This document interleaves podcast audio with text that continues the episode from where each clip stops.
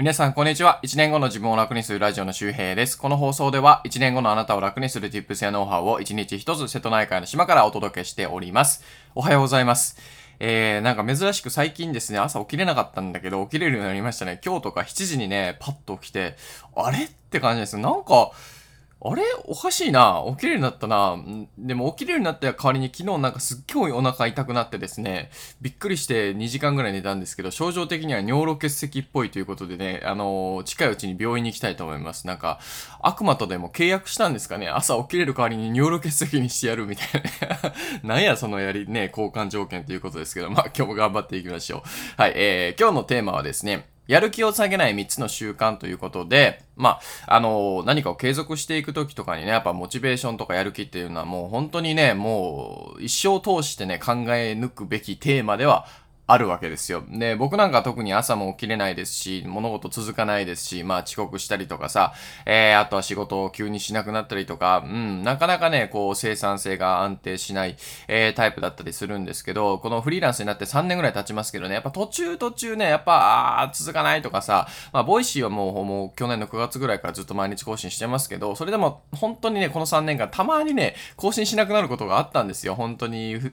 日空くとかね、歯抜けになるみたいなことがあったんですけど、だいぶね、生産性が安定してきたかなというふうに思いますね。そのためにね、気をつけてることっていうのを自分の体験談プラス、人間の、心理学みたいなところから、ちょっとね、僕が意識してることをね、3つ今日は紹介するので、どうしてもやる気が安定しないなとかね、なんか続けてんだけど急にダメになるなとかっていう人はね、ぜひ、参考にしてみてください。で、今日の、やる気を下げない3つの習慣、先に3つ言っておくと、1つ目、完了させないですね。これ意外なんですけどね。はい、2つ目、座らない。3つ目、来週の情熱のために今週頑張るということですね。で、1つ目、完了させないということなんですけども、物事をね、完了させるという習慣は、一見ね、いいこととされがちですよね。仕事が入ってきて、ちゃんと完了すぐさせて、終わらせると。確かに大切なんですよ。ただ、今って結構さ、あれもこれもやらないといけない。なんか一日一つやってればいいみたいな人ってなかなかいないですよね。となるとですね、やっぱりね、何か完了できないとか、すべてに着手できないっていう状況が、発生するわけですよ。で、やる気を削ぐのは何かというと、先延ばしなんですね。あれまたやってねえなーっていうのが、僕たちのやる気を削いでいったりとか、ウィルパワーを下げたりするんですよ。これも実験から分かってるんですけど、丸々やってないな、やらないといけないなって思ってるだけで、人間の意志力ってね、減っていくんですね。消耗するんですよ。やばくない？そう。で、このウィルパワーっていうのが、脳の前頭葉、前のおでこのね、あたりにあるのが、まあ前頭葉と言われて、ウィルパワーがね、その子にね、溜まってるらしいんですけど、このウィルパワーが枯渇すると人っていうのは行動しにくくなるんですよ。で、ウィルパワーがある、意志力があるうちは何でもかんでもね、よし掃除しようとかさ、よしスクワットしようとか、よしブログ書こうとかっていう風になるんだけど、このウィルパワーが下がっていくと、もうお布団入って YouTube 見てダラダラしたいみたいな、感じになっちゃうっていうことですね。で、そのウィルパワーを下げるのが、先延ばしなんですよ。で、じゃあ完了させないってことは先延ばしにつながるんじゃないかって思うかもしれないんですけど、実はですね、これね、カルニカル効果っていうね、もうほんとね、もう神々の名前があるんですけど、もう人ってね、完了してない物事ほど覚えておくっていうね、習性があるんですよ。まあだからこそね、先延ばしすると、頭の中に残っちゃって、まあウィルパワー取られるのかもしれないんですけど、これなんでやる気を下げないかというとね、なんか下げそうじゃないですか、完了させないということは。これは、要するに完璧を求めないっていうことなんですよ。人間ってね、なんかもう何かこう、ポーンと入ってきたらさ、うわ、めんどくさそう、みたいな、うわ、なんかこう、大変そうと思うんだよ。で、その大変そうと思うのは、その物事を完璧に終わらせることを考えて大変そうと思うんですね。でも、書類とかさ、企画を書いてとかさ、なんかこれやっといてって言われたことも、なんかやる前って結構大変だけど、実際に中身蓋開けてみたらさ、そんな大変じゃないことって結構ありますよね。で、その蓋を開けるまでの速さっていうのをやっぱね、意識した方がいいんですよ。だから先に着手するっていうことですね。で、じゃあその着手しやすさとして大事な習慣がこの完了させないってことね。もう終わんなくていいからとりあえずやろうみたいな。僕もなんかもうメルマガとかめんどくさいなとかさ、思う時あるんですよ。でもまあ終わらなくてもいいからとりあえずやろう、書こうとか、で、ブログだけなんかタイトルだけやろうとか、アイキャッチの画像だけ撮ってこようみたいな。もう完了させる気ないんですよね。でも、やり始めるとね、なんかね、勝手にやっちゃうんですよ。もうなんかもうここまでやっちゃったらやろっかみたいな、出しとこっかって言って、ブログ一本書いたりとか、こうやってね、ボイシーとかラジオね、更新できるっていうやり方です。だからある意味この完了させないっていうのはその着手への速さっていうのをね、ハードルを下げてくれることなので、実はこれがやる気を下げないね、習慣の一つになるということですが、僕もね、もうほんと完了させるつもりなくやってます。でも結局完了させちゃうんですね。人間って一回続けたら一貫性の法則ですでに、またね、さらにね、続けたくなるので、ぜひですね、これ一つ目、完了させない意識してみてください。多分逆をやってる人結構多いと思うんで、逆にやる気下がっちゃう可能性があるんですね。で、二つ目、座らないですね。まあ、これはよく言われるんですけど、立った方がね、やる気っていうかね、そういうこう集中力が上がるっていうことが分かっています。これ確か小学生を対象にした、実験なんですけど、立った時の方が集中時間が、12% ぐらい伸びたっていうことだったかな。1時間の中で言うと、確か7分か10分前後かな、集中時間が増えたということなので、ほんと立ってくだけで全然違うんですよ。だから人間ってさ、やっぱり血流とかもあるので、僕もなんかね、ずっと座ってたりとかさ、横になってたりとかすると、もうやる気なくなるんですよね。やる気なくなる。で、立ったりとか、あとは散歩行くとか、っていうことをすると、要するにその、動いているということによって、脳が、自分は動くことが好きなんだなって言って、次のステップがしやすくなるんですよ。で、あと、脳にその血流が行ったりとかするので、モチベーションが低いとか、どうしても今日だるいなってやる気ないときは、スクワットとか、ジャンピングスクワットするといいですよ。僕も本当に、心拍数をね、120ぐらいまで上げて、しばらくしたら、なんか今日なんか頑張れそうだなってなります。もうほんと起きてきてさ、朝もう起きれないじゃん、自分も。だから起きてきて、うわぁ、もう今日はマジで無理。もう水飲むのめんどくさいみたいな日あるんですよ。でも、騙されたと思って僕ね、毎回スクワットかジャンピングスクワットするんですね。まあ、あとはね、散歩に行くかですね。行ったらなんかね、目がなんか覚めてきたりとかね、なんか、オッケーオッケーってなるので、なんかそのやる気のない、朝起きてやる気がないとか、なんかこう、ダラダラしててその後やる気がないっていうのは幻想ですから。幻想。それはあなたが本当に不死だらな人間ではなくて、ただ血流が下がってるだけなので、歩いたりとか立ったりしたらいいということですね。まあ、スクワット、ジャンピングスクワットいいですよ。もうジャンピングスクワットね、10回ぐらいしたらもう120ぐらい行きますから。それぐらい、心拍数があるので、すごくおすすめです。座らないですね。で、3つ目、最後ですね。まあ、これはなんか、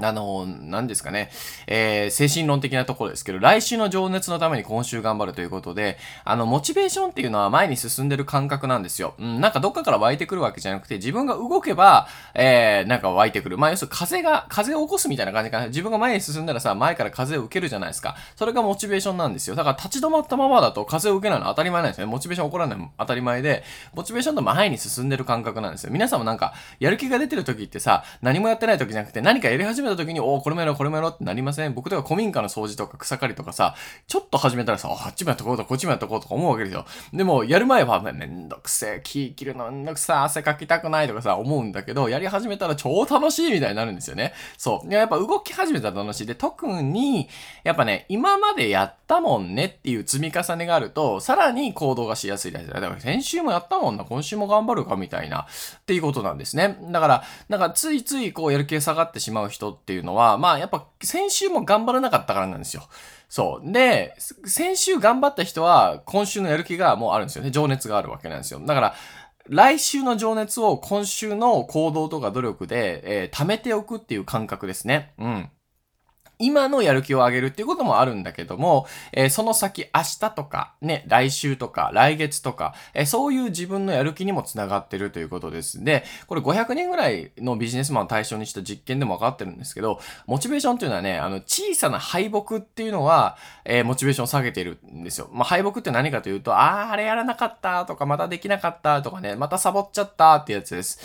でもほんと小さなやつです。例えば、洗い物しなかったとか、洗濯物溜めたままだったった、干さなかったとか、郵便受け取らなかったとかね、ほんと些細なことなんですよ。その些細なことを、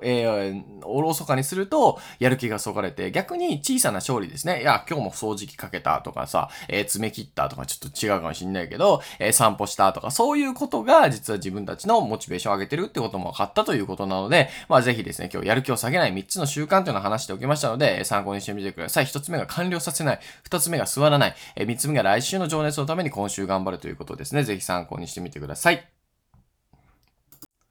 はい、というわけで今日は、モチベーションのお話をしておきました。まあこれは本当になかなかね、すぐに解決するわけではないんですが、まあやっぱりまあ習慣とかって言いますけど、まあ慣れてくるとね、いいですよね。だから僕も、やっぱたまにはね、それはしんどくなるので、そういう時はやっぱ休むようにはしてますね。しっかり休んで、休んだ後ちゃんと頑張るとか、で、まあ休むっていうのも友達とご飯行ったりとかさ、おかんとお寿司食べに行ったりとか、あとはまあ映画をね、ゆっくり見たりとか、っていうぐらいかな。まあ、まあだから、まあうまくね、こう自分のその体ともそうだしメンタルとも付き合っていく。まあ自分はこうするとやる気がそがれるなとか、やる気が出るなっていうのはね、なんか多分皆さん分かってると思うので、まあ今日3つ言ったね、完了させない、座らない、ね、来週の情熱のために今週頑張るということですけども、まあうまく組み合わせながらね、効果のあったものを続けていくっていうのがやっぱ一番いいので、まあ皆さんの、やる気の仕組みに合わせてね、うまくカスタマイズしてみてください。というわけで今日の合わせて聞きたいを紹介したいと思います。今日の合わせて聞きたいはですね、何だったか忘れましたね。何だったっけな。ちょっと待って。はい、わかりました。やってると凡人になる行動参戦ということで、まあ、今日はやる気を下げない3つの習慣でございましたが、ま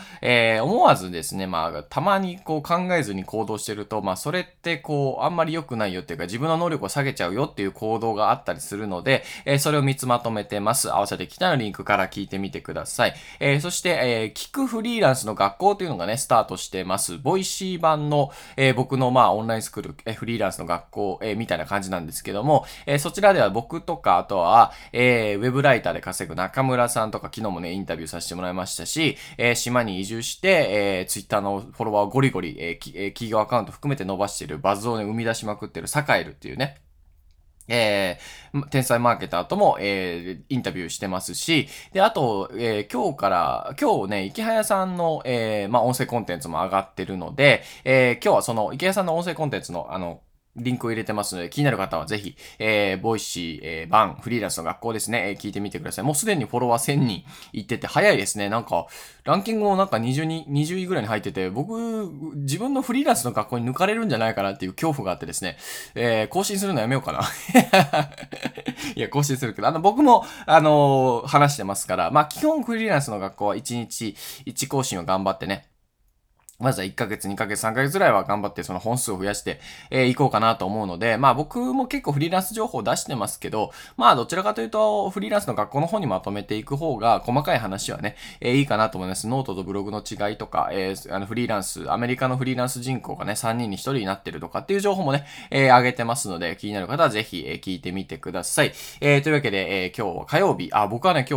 日、父親の船をね、配線処理してきますね。そう、ボッコボコに砕いていきます。もうね、乗らなくなったし、僕も免許ないし、で、あと、エンジンももうダメなんですよね。だから、もう誰かが買ってくれるような漁船では、もうほんと廃漁船なんで、また釣りしたくなったら、まあね、漁師 YouTuber のマー君がいるし、まあ、船もそんな高いもんじゃないんでね、また、こう、普通に中古船とか買ってもいいかなって思うので、したくなったらね、ちょっとさすがに自分の家の DIY とか庭とかやりながらさ、船っていうのは、まあ、やってる人いるんで、島にはね、農業しながらさ、漁師もやってる人って結構いるんですよ。いやー、でも僕まだちょっと余裕ないかなって感じなので、まあもうちょっとね、こう暮らしに余裕が出てきたら、まああんま別に釣りへのモチベーションがないんだよね。たまに行けたらいいだけなんで、そんな毎日行こうとは思わないので、そう、まあまたね、欲しくなったらでいいかなっていうことで、今日はそれが、動画になるのかな。マークの YouTube で、なんか廃漁船をね、コッパみじんにするという動画が多分上がると思うので、またね、お楽しみにお待ちください。はい。というわけで皆さんも体調と気をつけてお過ごしください。また次回お会いしましょう。バイバーイ。